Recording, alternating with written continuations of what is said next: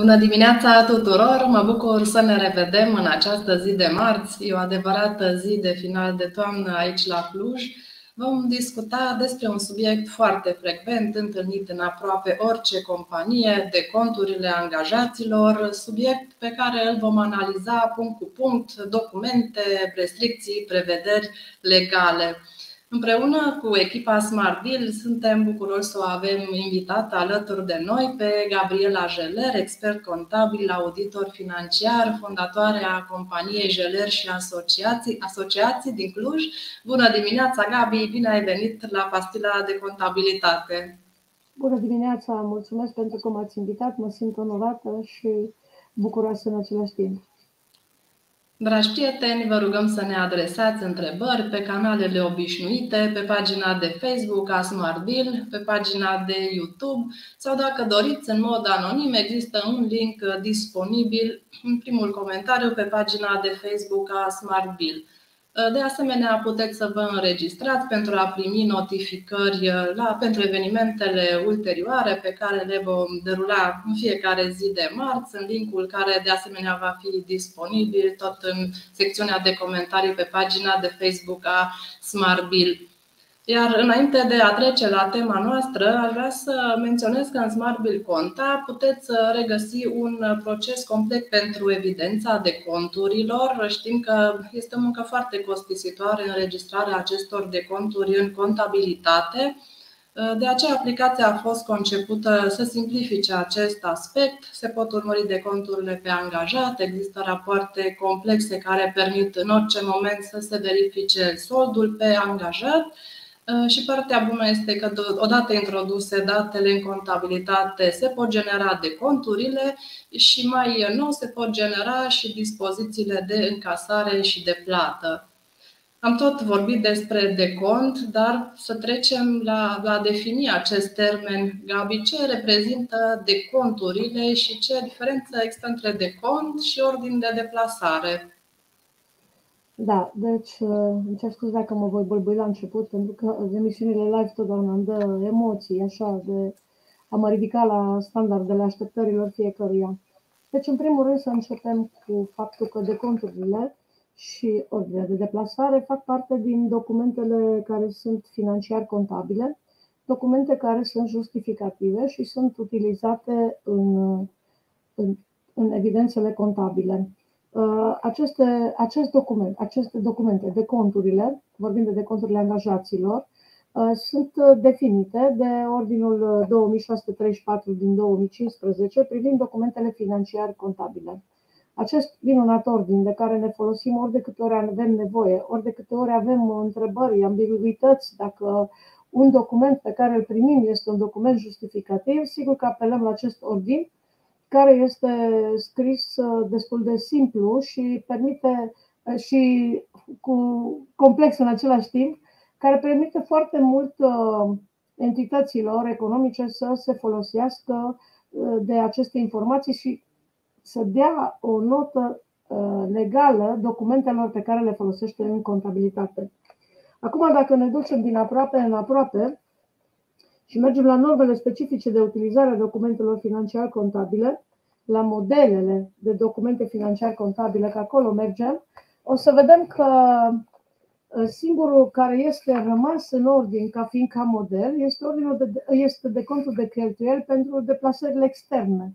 Dar trebuie să ținem cont că decontul de cheltuieli se folosește și pentru orice alte cheltuieli care trebuie să le justificăm și nu avem cum altfel. O să dezvoltăm mai încolo. Și atunci, prin definiție, un decont de cheltuieli reprezintă un document pentru decontarea cheltuielilor care au fost efectuate în valută sau în lei. Sigur că da, prioritar este pentru deplasare, dar acest decont de cheltuieli se folosește pentru orice alte decontări, cum am spus, pentru cheltuielile efectuate. Diferența față de ordinul de deplasare este că ordinul de deplasare, de fapt, în partea a doua, sau cum spunem noi pe verso, are cuprins și un decont. Dar partea din față a ordinului de deplasare sau ordinul de deplasare în sine este un document care, de fapt, este folosit pentru ca o dispoziție către o persoană delegată să efectueze deplasarea în interior sau în exterior. Adică ordinul de deplasare, în primul rând, este un document de dispoziție, de mutare a locului de muncă, cum spunem noi, unilateral de către angajator. În schimb, de contul este strict legat doar pentru decontarea cheltuielilor.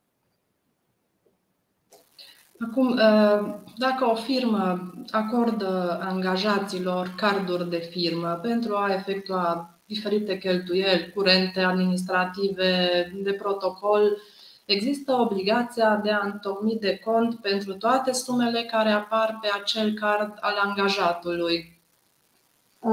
Da. Deci răspunsul ideal este da. Este obligativitate, pentru că serviciul care înregistrează aceste cheltuieli nu se le poate identifica de pe extrasul de cont. Acolo sunt doar plățile efectuate. În spatele plăților trebuie să existe documentele justificative a efectuării cheltuielilor.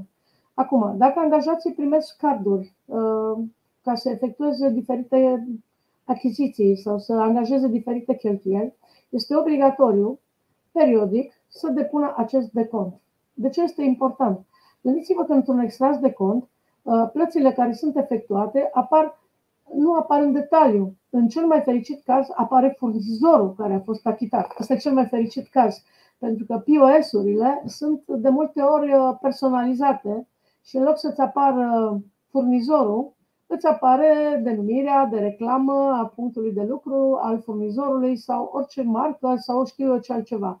Nu se pot identifica decât dacă angajatul, când își face decontul, adică este obligatoriu să depună un decont în care trebuie să enumere toate documentele, toate documentele de achiziție, ce-o fi ele, bunuri, servicii, una sub alta, pe furnizor. O să vedeți că decontul conține furnizorul sau o explicat, adică furnizorul ca fiind cel care a emis documentul de cheltuială, acum bon fiscal, factură, ce mai fi, valoarea sumei și sigur și ce reprezintă până la urmă.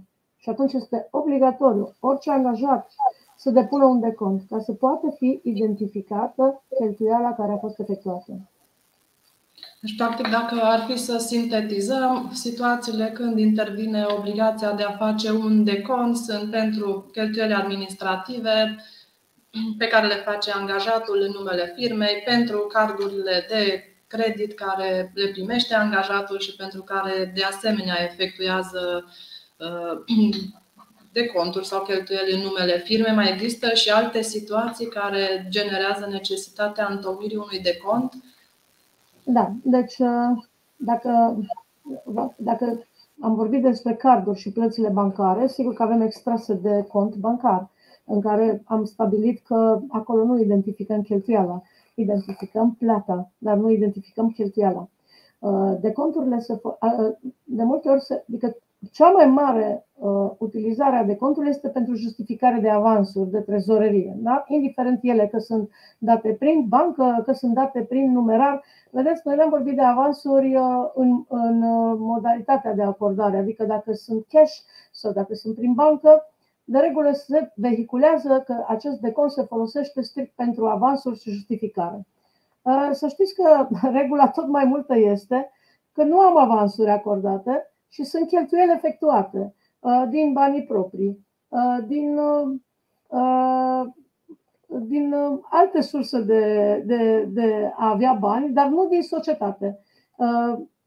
Se folosește foarte des, cel mai des folosit de cont este, de exemplu, administratorului, da?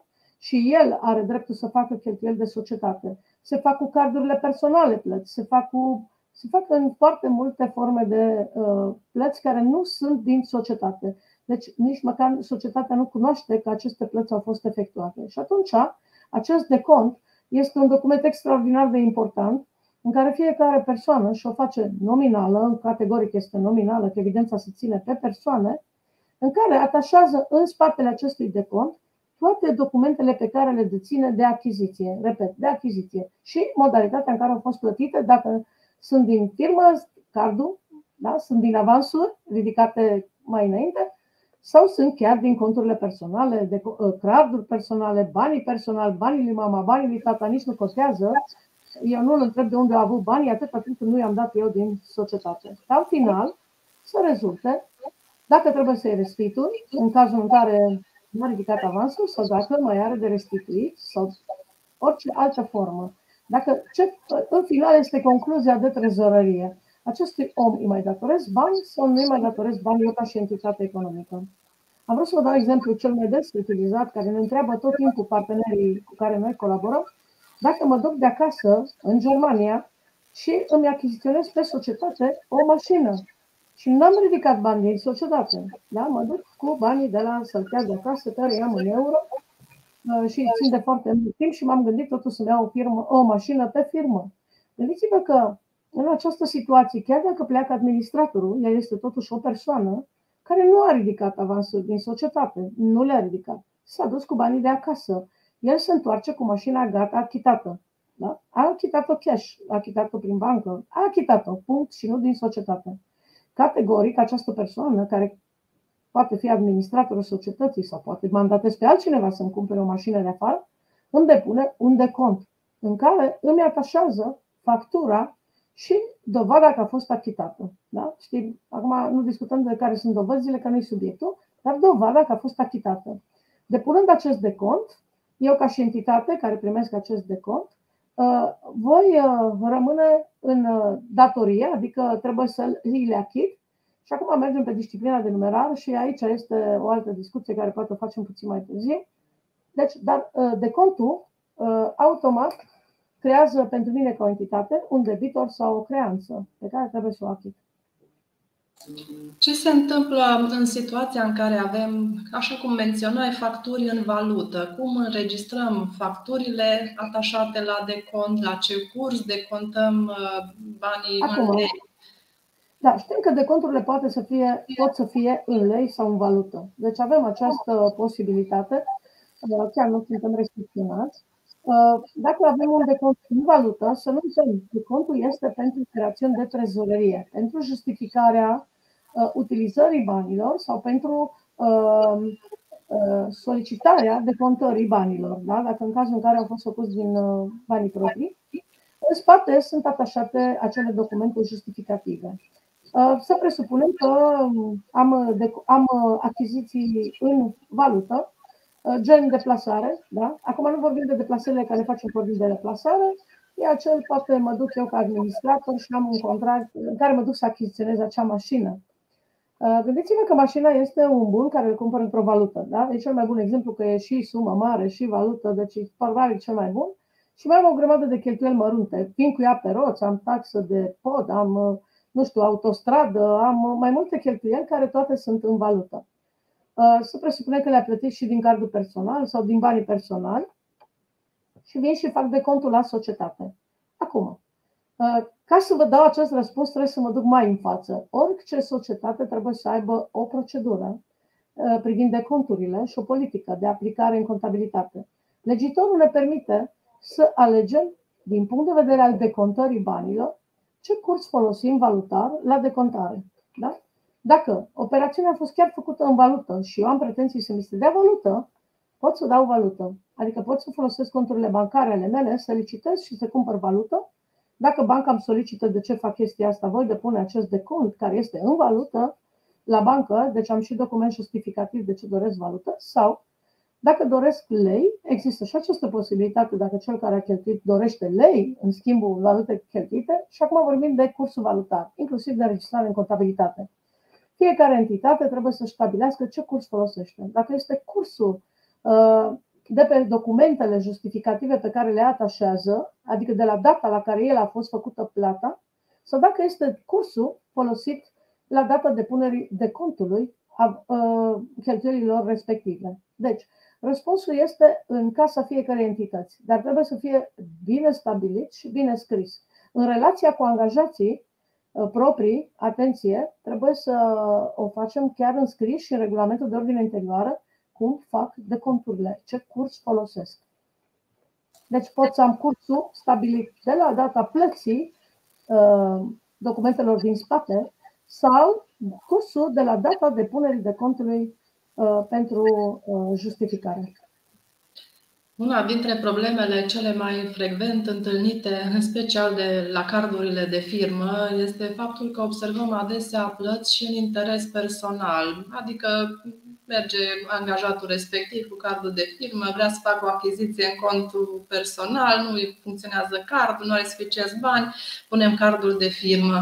Și observăm aici o întrebare, anonimă pe care am primit-o exact pe această temă, o voi citi. În cadrul societății noastre avem pe extrasul bancar frecvente retrageri din contul bancar cu denumire avans de contare, însă nu se mai primesc de conturi care să închidă suma și suma aceasta s-a acumulat în contul 542 și este foarte mare. Ce soluție avem să scăpăm de acest sold? Da, acum, când spune că observăm că sunt cheltuieli personale, înseamnă că în spatele extraselor bancare, adică nu avem aceste deconturi, care sunt foarte importante, nu sunt depuse deconturile ca să nu se pună în spate documentele justificative a cheltuielilor respective, dar observăm în extrasele bancare că sunt plăți efectuate, deci nu am cu ce să împerechez acele plăți, pentru că nu este depus niciun fel de decont sau nu sunt aduse documentele justificative a cheltuielilor respective. Și atunci, aceste sume, cum ziceți noastră, bănuim că sunt personale, că noi doar bănuim. Noi zicem noi așa, dar având în vedere că nu avem documente justificative a cheltuielilor efectuate, ci doar plățile, sigur că la extrasele bancare, dacă ne uităm, în ordinul 1802, care ne ajută grozav cu conturile bancare, avem putem alege două feluri, cel puțin. Pentru că fiecare după raționamentul profesional și a politicii contabile pe care o aplică. Dacă mă întrebați pe mine, eu aceste sume le pun în contul 473, sume în curs de lămurire. Dar există și un cont 5125 care înseamnă tot așa același lucru, doar că se folosește mai mult pentru operațiunile bancare. Indiferent care cont îl folosiți, da? sau folosiți contul 542 clar, indiferent care îl folosiți, veți stabili nominal la cine a fost cardul, cine a folosit sau cine a făcut aceste extrageri bancare. Dacă cardul este doar al administratorului, clar toate sumele le puneți în contul 542, sunt avansuri de trezorerie, ridicate și încă nejustificate sau vin la justificare și aia vine prin decont, clar. Dacă îl identificați că e ridicare de la ITM, de la ATM, doamne, ține ITM. Deci de la ATM. Dacă vedeți că sunt ridicate numerar, clar îl puneți în 542 și identificați cine folosește cardul. Deci totdeauna în spatele unui card există o persoană, totdeauna banca dă aceste carduri persoanelor.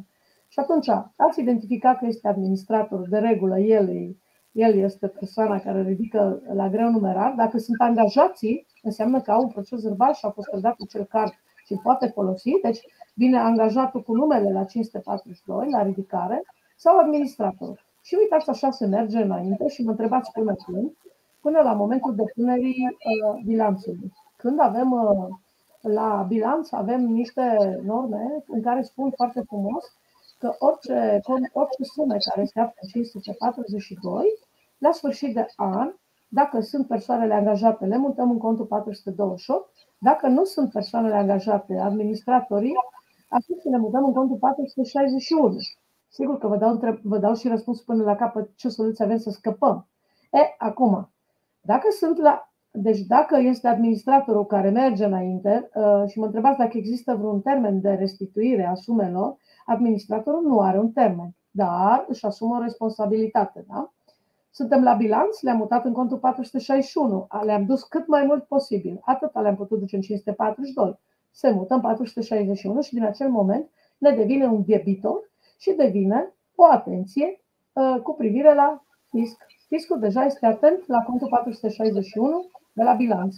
Ce riscuri ar fi aici dacă păstrăm în 461 timp îndelungat? Nu știu, 2-3 ani? Aici facem un răspuns ca să-i răspundem după aia și întrebării respective. 461 se poate ține foarte mult timp îndelungat până la momentul în care ești întrebat de către fisc ce reprezintă sumele și trebuie să dea cu subsemnatul cel care are acei bani. Atenție! În fiecare decembrie sau cel puțin o dată pe an când inventariem patrimoniu, recomandarea mea este să nu uitați că aveți și acest cont 461 sau 542, depinde în ce moment al anului sunteți, la care trebuie să faceți o fișă de inventariere și o adresă prin care persoana care deține banii să conștientizeze, să semneze că da, sunt la mine banii și stă la el banii. Noi, din punct de vedere contabil, trebuie să-i atenționăm periodic că sumele devin foarte vechi și la un moment dat vom fi întrebați ce face cu banii. Și acum, dacă ANAF-ul întreabă ce face cu banii, ați fi primit că o să zică nu mai fac nimic cu banii, dar nu pot nici să-i restitui. Asta e elegant vorbind. Și atunci știți că ANAF-ul le transformă, dacă are cazul fericit care are rezultat reportat, în contul 117 și este unul dintre asociați, care poate are și calitate de administrator, le pune sub formă de dividende. Se întâmplă, în schimb, să fie administrator și să nu fie asociat și să nu am 117. Și atunci, când ANAF-ul este blând, vi le transformă, vi le pune în impozitare la venituri din alte surse, deci că i-ați folosit banii în interes propriu și vă impozitează pe titlul impozitului pe venit, cu rezerva că poate să vă ducă și în utilizarea banilor societății în scopuri personale, care știm că poate să devină și penal. Acum, dacă s-a angajat, deci răspunsul la 542, soluția singură este să-l atenționați, să-i propuneți, dacă este și asociat și are rezultat reportat în 117, să ridicați dividende, grăbiți-vă anul ăsta.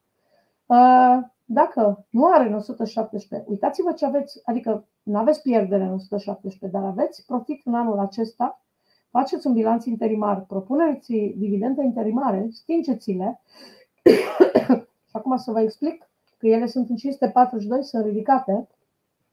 Când faceți hotărârea AGA, indiferent că faceți 117 sau din dividende interimare, va trebui, după ce ați făcut aceste hotărâri, să faceți o compensare convențională pe codul civil. Adică, eu am zis, da, sunt de acord cu dividende, le-ați impozitat, dar sunt de acord să mi se stingă datoriile care le am față de societate. Și această compensare convențională vă ajută din codul civil. Cer scuze, că n-am scăpat de răceală. Și faci dumneavoastră ca și document justificativ ca să compensați dividendele cu 542, va fi această compensare convențională. Și scăpați de el. Altfel, puteți face un minus de inventar, chiar dacă este la 542, el vă dă o declarație că nu le mai aduce niciodată, și mergeți pe legea inventarierii și imputării banilor. Și atunci le impozitați pe titlul cu impozitul pe venit, cu rezerva aceea cu penalul, care trebuie să vorbi și cu un avocat. E blând ANAF în perioadele astea, dar nu știu până când. Am primit mai multe întrebări, tot pe tema, în principal, a documentelor justificative care se aduc pentru deconturi. În principal, arhivarea deconturilor ridică semne de întrebare și, în practică, se întâlnesc multiple modalități de a arhiva deconturile. Asta datorită faptului că implică și documente de caserie, deci ar justifica și înregistrarea lângă registrul de casă, implică și facturi care, pe de altă parte, se regăsesc în jurnalele de TVA. Aș sper că fiecare societate își face propria procedură de arhivare. Gabi, voi cum procedați cu arhivarea deconturilor? În ce modalitate? În ce jurnale?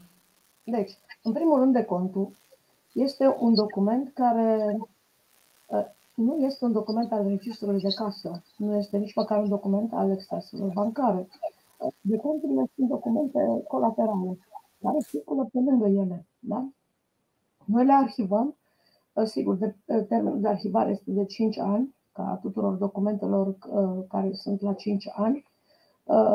Le folosim, într-adevăr, după ce se introduc operațiunile de casă, operațiunile de bancă, următoarea operațiune de trezorerie sunt deconturile, care, dacă stăm să ne gândim, tot de trezorerie sunt legate, deși ele sunt puse, dacă ne uităm în ordinul 2000, în acest ordin 2634, sunt puse la grupa 5 salarii și alte drepturi de personal. Dar noi știm că decontul nu e legat numai de salarii și de personal. El este, de fapt, decontul este un document care aparține de trezorerie până la urmă. Cofi bancă, cofi casă, cofi lei, cofi valută, nu contează. Ca să vă explic, ne folosim, să vă folosiți și dumneavoastră. Există un ordin mai vechi. Nu este abrogat, ci el este doar trecut de timp. Ca să vedem că l-am notat, că se uită în timp. Se numește 34 din 2009, când au fost niște reglementări pe măsuri financiare și fiscale de uniformizare a registrărilor, care spuneam, ca să revin, dacă cea mai mare problemă se pune nu la facturi, că facturi avem, mi se dă bon de casă, mi se dă chitanță, mi se dă bonul de la POS, cu facturile stăm bine. Suntem disciplinați cu facturile. Factura în sine este documentul clar. E singurul document care nu este definit de ordinul 2634, că este definit de codul fiscal. E singurul. Și aici din factură avem și factura simplificată, tot definită în codul fiscal, care tot așa este document de justificare a cheltuielilor. Factura se poate, deși factura și factura fiscală poate fi depusă în spatele unui decont, dacă este achitată, justificați niște avansuri, dacă nu este achitată, înseamnă că prin decont îmi rezultă că trebuie să o achit, pentru că nu a fost achitată sau a fost achitată din masă din banii personali. Ca să revin, există încă o excepție în codul fiscal, dacă știți și vă aduceți aminte, este prin Ordonanța 28, acele bonuri fiscale, care sunt considerate facturi simplificate dacă au, este definite la TVA, dar tot ne putem folosi dacă au editat pe bon codul fiscal al beneficiarului. Și atunci el este considerat un document de justificare a cheltuielilor ca fiind o factură simplificată. Ce se întâmplă cu bonurile care nu avem tipărit pe el codul fiscal? Avem, este un bon fiscal, am depășit de mult vremurile că bonurile sunt fiscale sau nefiscale. E bon fiscal, e bonul emis de către taxi, e bonul emis de către automatul de parcare, de către automatul de la aeroport, de intrare, de ce mai fi. Sunt o grămadă de documente care ele nu îndeplinesc condițiile de documente justificative. Și vă amintesc, în 2634 ne spune care sunt elementele principale obligatoriu care să conțină un document justificativ. Și aceste bonuri, ele nu îndeplinesc, să știți, condiția de document justificativ. Și atunci, acelor din vechi, care a fost tot reluat, dar de acolo a pornit, 34 din 2009, ne spune că în situația în care aceste documente fiscale emise, dar nu, care nu îndeplinesc toată condiția de document justificativ al cheltuielilor, nu vorbim din punct de vedere al TVA, al cheltuielilor vorbim acum, acest decont, acest formular de decont, care el s-a diluat în timp, nu vi-l mai arată cum arată editat, vă lasă să vă faceți dumneavoastră toate coloanele respective, înainte exista 1, 14, 55, nu contează, îl faceți dumneavoastră cu coloane și respectați toate datele minimale care vi le cere 2634, dacă îl completați acest document, acele documente din spate devin justificative în contabilitate. Adică, acele bonuri care nu au cod fiscal, la TVA nu sunt bune, să ne lămurim. La TVA regulile sunt foarte clare. Dar dacă nu a fost tipărit, nu a apucat, n-a zis, sau e o microentitate, nici măcar nu este plătitor de TVA, el nu-și dictează totdeauna codul fiscal. Completați acest decont și decontul acesta automat, completat și în spate cu documentele în original pe care le menționați, vă dă dreptul să devină o cheltuială și în documentele din spate să devină justificative în baza decontului. Și atunci acesta este răspunsul. Decontul trebuie arhivat 5 ani de zile cu toate documentele în original în spate. Mulțumim. Avem o întrebare tot pe această temă. Ce documente justificative sunt necesare în cazul deplasării angajatului de la sediu la diverse instituții folosind taxi sau Bolt? Acum, el când pleacă, în mod normal, dacă e pe intern, este foarte comod să folosiți un ordin de deplasare. Este comod, este un document foarte... Adică nu este interzis, chiar dacă el se zice că este pentru deplasările în țară și în străinătate și ne ducem că dacă e mai mult de 5 km, dacă... nu, ascultați-mă, intern, dacă o faceți, că el se deplasează pe mai multe, într-o zi, prin mai multe locații care este trimis, folosiți un ordin de deplasare. Gândiți-vă că nu trebuie să-l vizați nicăieri.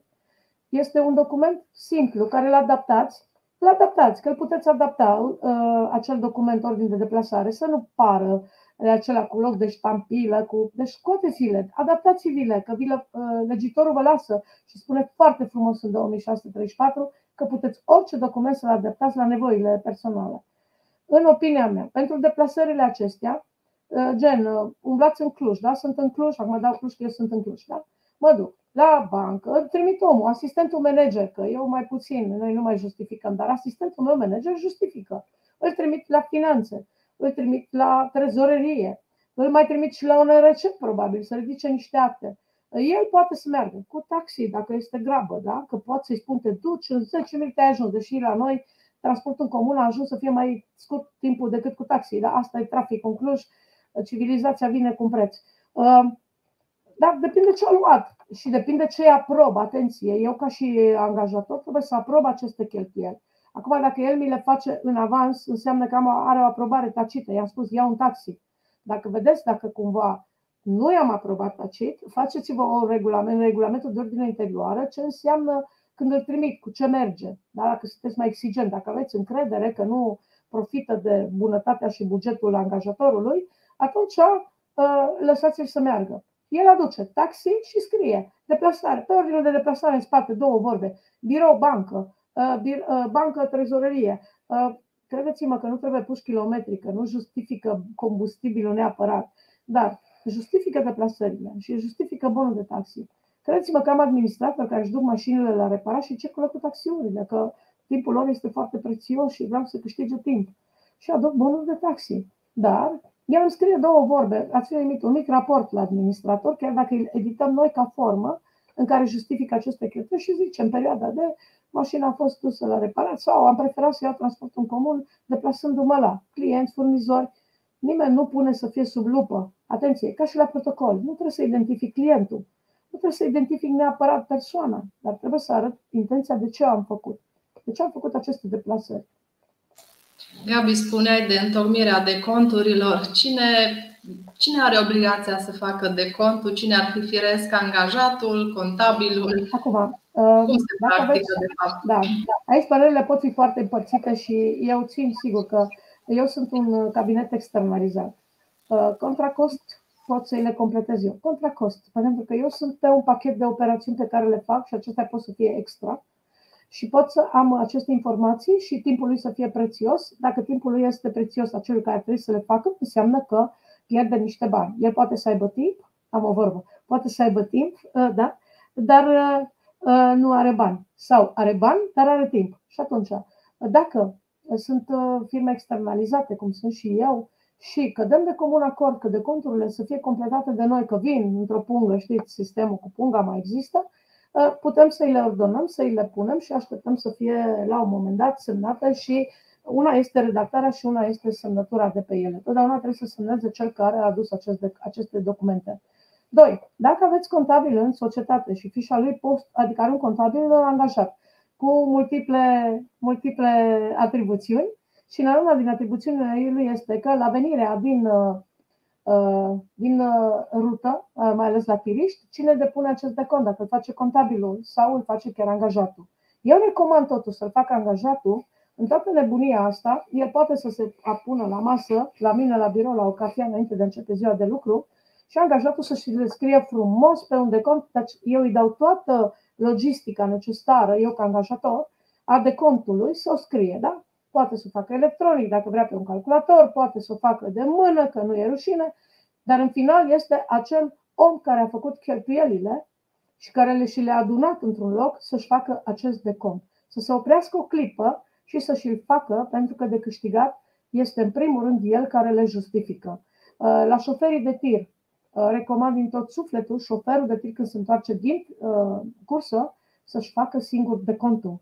Inclusiv completarea ordinului de deplasare, a diurnei, a tot ce trebuie pe spate. Da, îi pot să-i asigur asistență, să-l ajut, dar este bine să completeze el. Băbește, cât mai simplu, să fie formularul cât mai simplu și concis, dar neapărat să fie cel care cheltuiește. Pentru că e singurul, că altfel se creează niște tensiuni, se pot crea acele limite câte plăți nu apar totuși justificate, mai ales când e vorba de cardul bancar. Nu vin cu bonurile, se pierd. Eu sunt un simplu pianist, nu trageți în el, am aceste documente, le-am primit, am aceste extrase, le-am văzut, eu spun, mă, nu le-ai adus, nu sunt. Și atunci deconturile prioritar se fac de către cei care au cheltuit. Mulțumim. Avem încă o întrebare din sfera ordinelor de deplasare. Angajatul societății pleacă într-o deplasare externă, îi se acordă diurnă, conform grila HG. La întoarcere, angajatul trebuie să-mi justifice această diurnă cu bonuri justificative sau se poate înregistra direct pe 625 fără a-i mai solicita bonuri. Și acum răspunsul este, aș fi numită, simplu. Când se deplasează, ordinul de deplasare, așa cum am spus, este dispoziția de deplasare și în ordinul de deplasare apare perioada în care s-a deplasat. De la data, deci știm cu toții. Când se deplasează înainte de deplasare, știm iarăși că are negociată diurna, are negociate, are toate înțelegerile făcute cu angajatorul. Deci el știe exact dacă îi se acordă diurnă înainte de a pleca și care este nivelul de diurnă care îi se asigură. Și atunci, această indemnizație pentru diurnă este o indemnizație care legiuitorul o acordă fără documente justificative altele decât ordinul de deplasare. Deci în acest caz se numără zilele la care are dreptul de diurnă și ele se trec pur și simplu și se pune suma care este aprobată de către angajator și negociată cu angajatul pentru decontarea acestei indemnizații. Deci nu este nevoie de bonurile de masă sau de cheltuielile cu cumpărăturile. Eu am cetățeni străini care nu sunt învățați neapărat cu diurnă și mi-aduc și bonuri. Acum, dacă eu nu am negociat o diurnă în sumă fixă, da? O sumă, o indemnizație, dar scriu că dacă mănâncă, poate scriu în sensul că chiar se scrie înainte de deplasare sau în regulamentul de ordine interioară în care spun nu acord o sumă fixă, dar decontez dacă mi-aduce bonul că am mâncat. Aceste bonuri, dacă totuși sunt aduse și în regulamentul meu și negocierea mea cu persoana respectivă, este că decontez această diurnă în baza bonurilor, le voi da în baza bonurilor cu mențiunea că voi fi atentă la nivelul diurnei care este neimpozabilă. Dar regula generală este nu aduce bonuri. Nu ne interesează câte sandwich-uri am mâncat de acasă, e o sumă care se dă de către angajator, care este neimpozabilă până la un anumit nivel sau este impozabilă dacă depășim un anumit nivel. Dar nu necesită documente, indemnizația de diurnă. Este o sumă. Nu necesită. Mulțumim. Doamna Victorița Marcu ne întreabă dacă banii retrași de la ATM pot fi înregistrați și pe 5311 prin 5881. Adică să nu meargă pe 542, să fie înregistrați pe 531. Acum, haideți să vă dau un răspuns. Sigur, răspunsul sigur poate să fie da, vă dați seama. Dar este un da. Gândiți-vă că 5311 reprezintă un registru de casă, reprezintă o gestiune de bani. Dacă dumneavoastră treceți direct, adică mergeți prin 581, direct în 5311, înseamnă că acea entitate, societate la care țineți contabilitatea, trebuie să-i dețină într-un registru de casă și adică să-i prezinte. Adică la pila registrului de casă, cine întocmește, și știți că nu contabilul întocmește, că casierul, sau îi comunică administratorului să încheiați ziua și tu ai în casă atâția bani. El să întrebe, stai un pic, dar de unde am atâția bani? Că nu am încasări, nu am...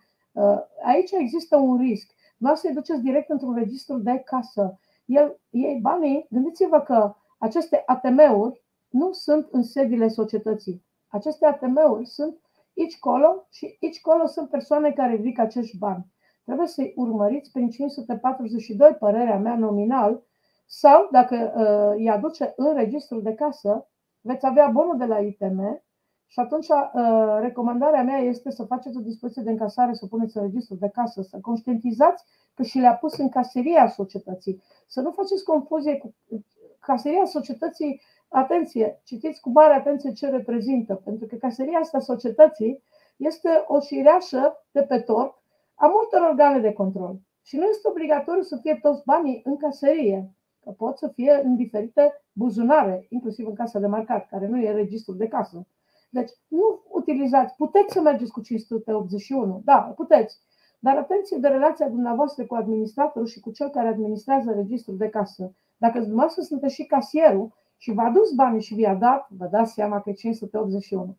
Dar recomandarea mea este să aveți grijă în ce situație sunteți. De regulă să merge pe 542. Se identifică persoana care i-a ridicat. Mulțumim. Avem încă o întrebare. Administratorul firmei face achiziții pentru firmă, solicită factura pe firmă și plătește cu cardul personal. Este ceea ce spuneai mai devreme. Face un decont. Depune, deci, ia un ordin de deplasare pe decont. Deci să nu uităm că ordinul de deplasare, sau n-a mers cu ordinul de deplasare, a mers doar că s-a dus și până vine și face un raport care conține toate datele ordinului de deplasare, datele criptice, mă refer. Deci, atenție, orice document care deplinește informația minimală poate să se numească cum doriți dumneavoastră, important să fie informația. Și acum, un administrator pleacă în deplasare, nu și-a făcut ordin de deplasare, vine, face un raport. Am deplasat, că trebuie să zică de ce s-a deplasat dacă are și alte cheltuieli. Sau chiar are ordin de deplasare, că e mai comod. În spate, el în spate, pe versul, decontează. Ultima parte este un decont, în care el specifică că are cazare, factura și a fost achitată și banii personali. Gândiți-vă că jos, la total, această factură, deși este plătită personal, o să apară că societatea trebuie să o plătească. Adică, dintr-o dată, aveți un creditor în persoana administrativă care și-a plătit din banii personali. Atenție, trebuie să existe bonul POS dacă a plătit cu cardul bancar sau trebuie să existe alt document, nu știu, dacă este chitanță, nu e problemă că e pe firmă. Dacă nu este pus în registrul de casă, el poate să-l depună aici la decont și se vede că sunt din banii lui personal, fiindcă nu au fost ridicate avansuri din caserie. Și atunci sper că m-ați înțeles în răspuns, da? Prin decont apare eu, entitatea, trebuie să achit acele persoane cheltuielile care le-a efectuat. Și pot să-i fac virament bancar, cash, atenție, cu cash-urile, că și acolo avem o disciplină cu numerarul, depinde ce a achitat, că știm că la deplasări delegații cash-ul e nelimitat, adică la legea 70, dar dacă sunt alte cheltuieli, să aveți grijă. Mulțumim! Avem multe întrebări, vă mulțumim celor care ne urmăriți și vă mulțumim pentru interesul pe care îl dați acestui subiect. Avem o altă întrebare în situația în care pe perioada de deplasări într-o țară, cum este de exemplu Burkina Faso, Africa, salariatul nu are un hotel în apropierea intervenției și este cazat într-o proprietate care nu eliberează document justificativ. Cum am putea înregistra cheltuiala cu cazarea în situația aceasta în care nu primim nimic? Acum, este o deplasare externă, ne ducem pe acel ordin care îl aplică instituțiile publice și să știți că acolo, dacă ne uităm puțin, există indemnizarea de cazare care nu e cu documente justificative. Ei, bugetarii, pot să deconteze cazare prin sume fixe, dacă vă uitați în acel ordin, pentru simplă declarație de proprie răspundere și printr-o decontare a cazării la un anumit nivel pe care bugetul de stat și-l stabilește. În opinia mea, ca să înregistrați cheltuiala cu cazarea, va trebui să fie o declarație pe proprie răspundere că ați fost cazați, că nu a existat posibilitate, cât a fost costul cu cazarea respectivă, să aveți ordinul de deplasare, biletele de avion care justifică aceste lucruri și să sigur, uitați-vă în limita în care își decontează instituțiile publice. Dar neapărat va fi prin declarație personală, adică în care cine a efectuat deplasarea că nu a existat și că nu s-au eliberat documente justificative. Aveți ordinul de plată, aveți decontul, aveți declarația și mergeți pe noți cazare și puneți-vă o sumă decentă care poate fi recunoscută și care vă uitați dacă vă întrebați și în limitele instituțiilor publice. Părerea mea că numai așa puteți să faceți. Aveți toate dovezile, că vorba aia, ați dormit la mătușa în gară. Era vorba asta când aveam noapte fără cazare 30 de lei. Deci am dormit la mătușa în gară. E singura, nu aveți altă modalitate.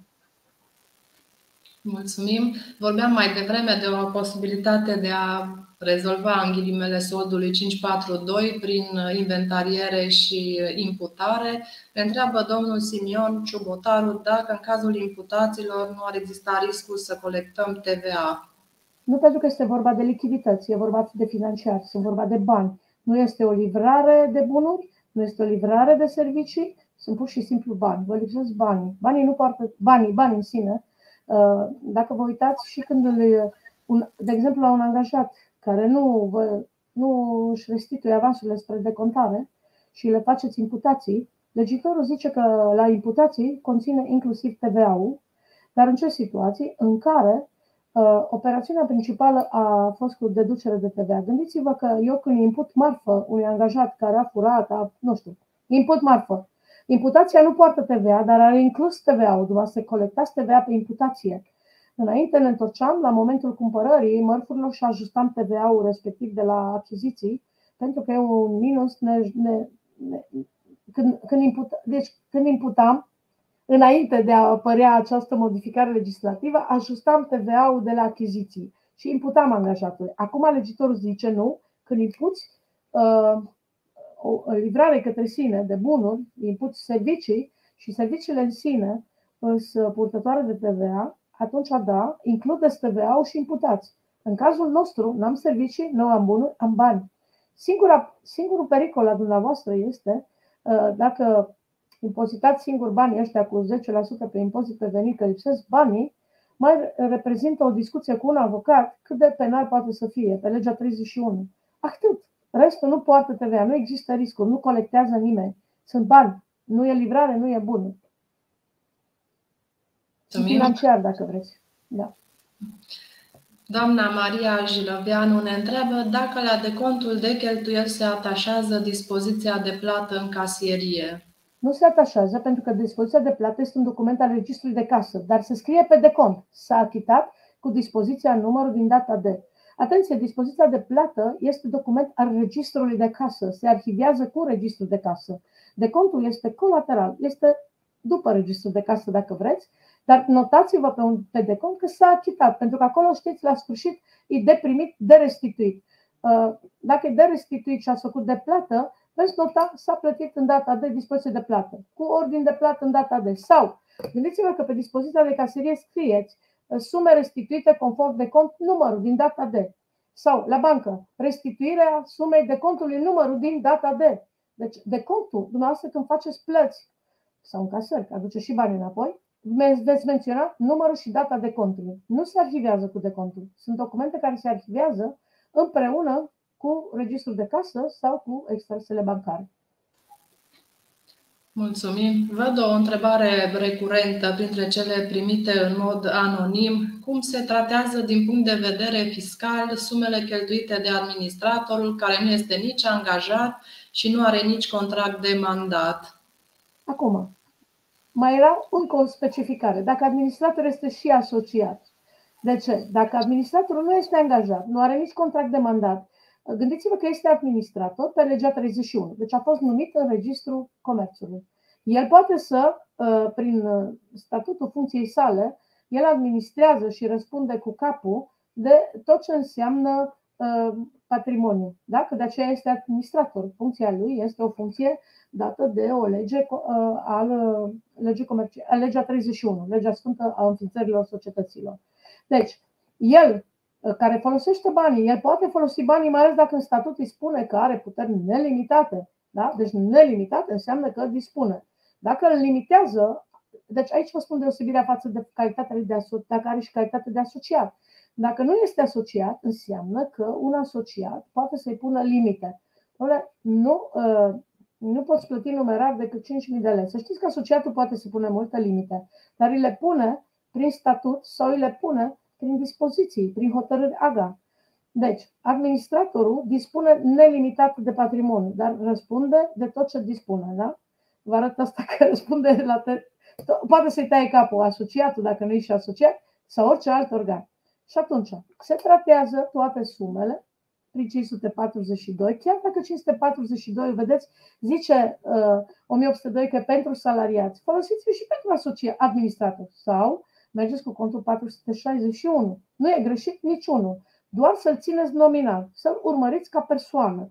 Ce face cu banii? Îi ia, îi aduce, ce face cu ei?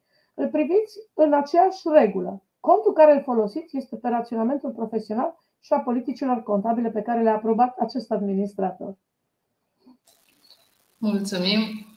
Avem încă o întrebare de la doamna Pintican Roxana. Ce cheltuieli de protocol putem deconta pe firmă, apă, cafea? Cred că ăsta este cazul cel mai uzual când mergi și faci un decont pe apă și cafea pentru firmă. Acestea se pot considera protocol sau se impozitează? Aici cum se impozitează, n-ați terminat fraza. Se impozitează, ați vrut să spuneți poate la angajat, că mai bea și la câte o cafea, mai bea câte o apă. În opinia mea, și este în opinia mea și o susțin, apa este tot apă. Dacă o beau de la robinet sau dacă o beau îmbuteliată, este tot apă. Eu vă spun sincer, avem societăți care au robinet cu apă în Cluj-Napoca, dar apa de la robinet, de unde e zona, indiferent de unde e, sunt care nu se încred în apa de la robinet. Și atunci eu pot să asigur această apă plată care o aduc în bidoane, în instalații, în ce doriți noastră se numește apă. Apa nu este protocol. Apa face parte din corpul nostru. Nu este un protocol. Nu este o pizza, nu este o... apa. Nu apa minerală. Deja apa minerală putem dezvolta, devine, deși tot apă se numește, dar este minerală și o dăm doar când temperaturile sunt foarte mari în România. Deci apa minerală deja poate deveni un subiect de protocol și nu mă încăpățânez. Cafeaua. Cafeaua nu se identifică cine o bea. Poate să o bea și oricine. Cafeaua este de bun simț și a bunelor maniere. Când dumneavoastră faceți achiziție, aduceți bonurile, facturile ce ați cumpărat, vă faceți decontul, dacă le-ați plătit cu un avans pe decontare ridicat mai anterior și le treceți acolo. Categoric, să nu uităm că la protocol vă trebuie un referat, orice ar fi el. Referatul de regulă puteți să scrieți dumneavoastră și aprobat de administrator, în care spuneți că această achiziție de cafea este făcută pentru bună tratare a tuturor celor care vă trec pragul. Punct. Și ați terminat problema și ea este de protocol. Asta cu trecerea ca avantaj salarial la angajat, mi se pare că s-au terminat cei de la ANAF toate spețele posibile și acum o cafea o să fie pusă pe statul de plată. N-are cum. Nu se pot identifica numărul de cafele, nu am gestiune, nu am la bucată. Ea este o cheltuială firească, care este limitată la impozitul pe profit, protocolul mă refer, la micro nu contează, dar îi mănâncă profitul contabil al asociatului și nu o să-i convine foarte mult să fie tone întregi de cafele. Nu. Deci asta este de bun simț și ele fac parte din protocol. Puteți face, să uitați de referatul, care legitorul ne spune puțin că trebuie să avem un referat, deci avem aceste cheltuieli de ce le facem. Mulțumim. Am ajuns și la punctul legii privind plafonarea tranzacțiilor cu numerare. Avem o întrebare de la doamna Nicoleta Dinu. Dacă se poate achita prin decont facturi cu sume mai mari de 5.000 de lei în mai multe zile? Și acum vă dau un răspuns. Îmi place să răspund prin întrebarea dumneavoastră. Dumneavoastră întrebați dacă se poate achita prin decont. Atenție, dumneavoastră nu le-ați achitat prin decont. Dumneavoastră le-ați achitat din avansul spre decontare, din banii personali, din tot ce mai fi. Și acum să vă dau răspunsuri pe bucăți. Decontul vă justifică banii cum i-ați folosit. Doar vă justifică, nu înseamnă că ați achitat. Înseamnă că se justifică. Să presupunem că ați ridicat avansul spre decontare. 5.000 de lei în data de 10 noiembrie ați ridicat. Știți, dacă ridicați avansul spre decontare pentru achizițiile nevoie, de care are nevoie o entitate, sunteți plafonați ca persoane fizice la 5.000 de lei, pentru că se consideră că vin plăți către persoane juridice și intrați în acel plafon de 5.000 de lei. Ați ridicat 5.010, ați ridicat 5.000 de lei în 11, ați mai ridicat 5.000 de lei în 12. Azi suntem în 15 și ați venit cu decontul. Și începeți să-mi enumerați ce plăți ați făcut. Gândiți-vă că aveți o coloană cu data plății. Nu ați făcut plățile, să ne înțelegem. Ați făcut plăți din avansuri. Înseamnă că în spatele decontului aveți bonuri fiscale, aveți chitanțe, nu aveți plăți bancare. Aia e altă poveste pentru că ați ridicat, vorbim de ridicările de numerar din caserie, ca să ne dăm răspunsul. Și începeți să vă faceți decontul și ziceți data plății 10 a 11, 10 a 11, 10 a 11. După aceea treceți la următoarea zi. Data plății. Atenție, decontul vă zice care e data plății, că aveți bonurile în spate. 10 a 11, 11 a 12 a 11. Bun. Și acum, la fiecare zi veți avea un tot zi de plată. Veți avea un total. Atenție. Acea zi să nu aveți mai mult de 5.000 de lei. Decontul poate să fie pe 15.000 de lei. fiindcă plățile le-ați făcut pe 3 zile diferite. Deci, calendaristic, ați utilizat banii așa cum trebuie. Dar dacă ați luat 5.000 și ați făcut 10.000 plăți într-o singură zi, atunci aveți un pic de problemă, pentru că plățile ați depășit plafonul de plăți numerate pe persoanele juridice. Acum, dacă nici o sumă mai mare de 5.000 de lei mai multe zile, exact, am mai vrut să spun la decontare, deci dacă le ridicați 5.000 și aveți grijă în decont, puteți să treceți toate plățile dintr-o lună. Dar atenție, le puneți cronologic după bonuri cum le-ați plătit. Se consideră plătite în ziua respectivă. Nu cât depuneți decontul. Decontul este pentru justificarea banilor. Gabi, ne apropiem de final. O ultimă întrebare. Menționai faptul că avem o procedură internă unde trebuie să reflectăm toate operațiunile sau modul în care noi organizăm acest proces de decontare a cheltuielilor angajaților. Care ar fi principalele elemente pe care ar trebui să le conțină o astfel de procedură?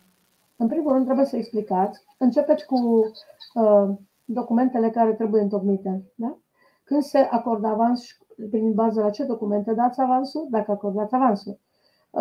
Care sunt documentele de justificare care se pot fi atașate în spatele unui decont. Ce înseamnă decontul? Deci ca formă, da? Trebuie să înțeleagă.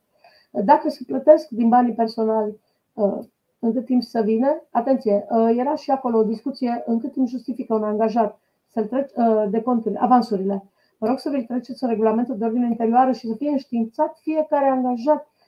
Aici, în procedura asta, este foarte importantă să duceți la cunoștință la toți cei care folosesc avansuri de trezorerie, bancare, valută, lei, nu contează, care este termenul de restituire, pentru că dumneavoastră, ca entitate, ca angajator, vă dați termenele de restituire și n-am zis 3 zile de când ați cheltuit, ziceți 3 zile de când v-ați întors, 3 zile de la... Dați-vă termene reale care fiecare angajat poate să facă aceste documente.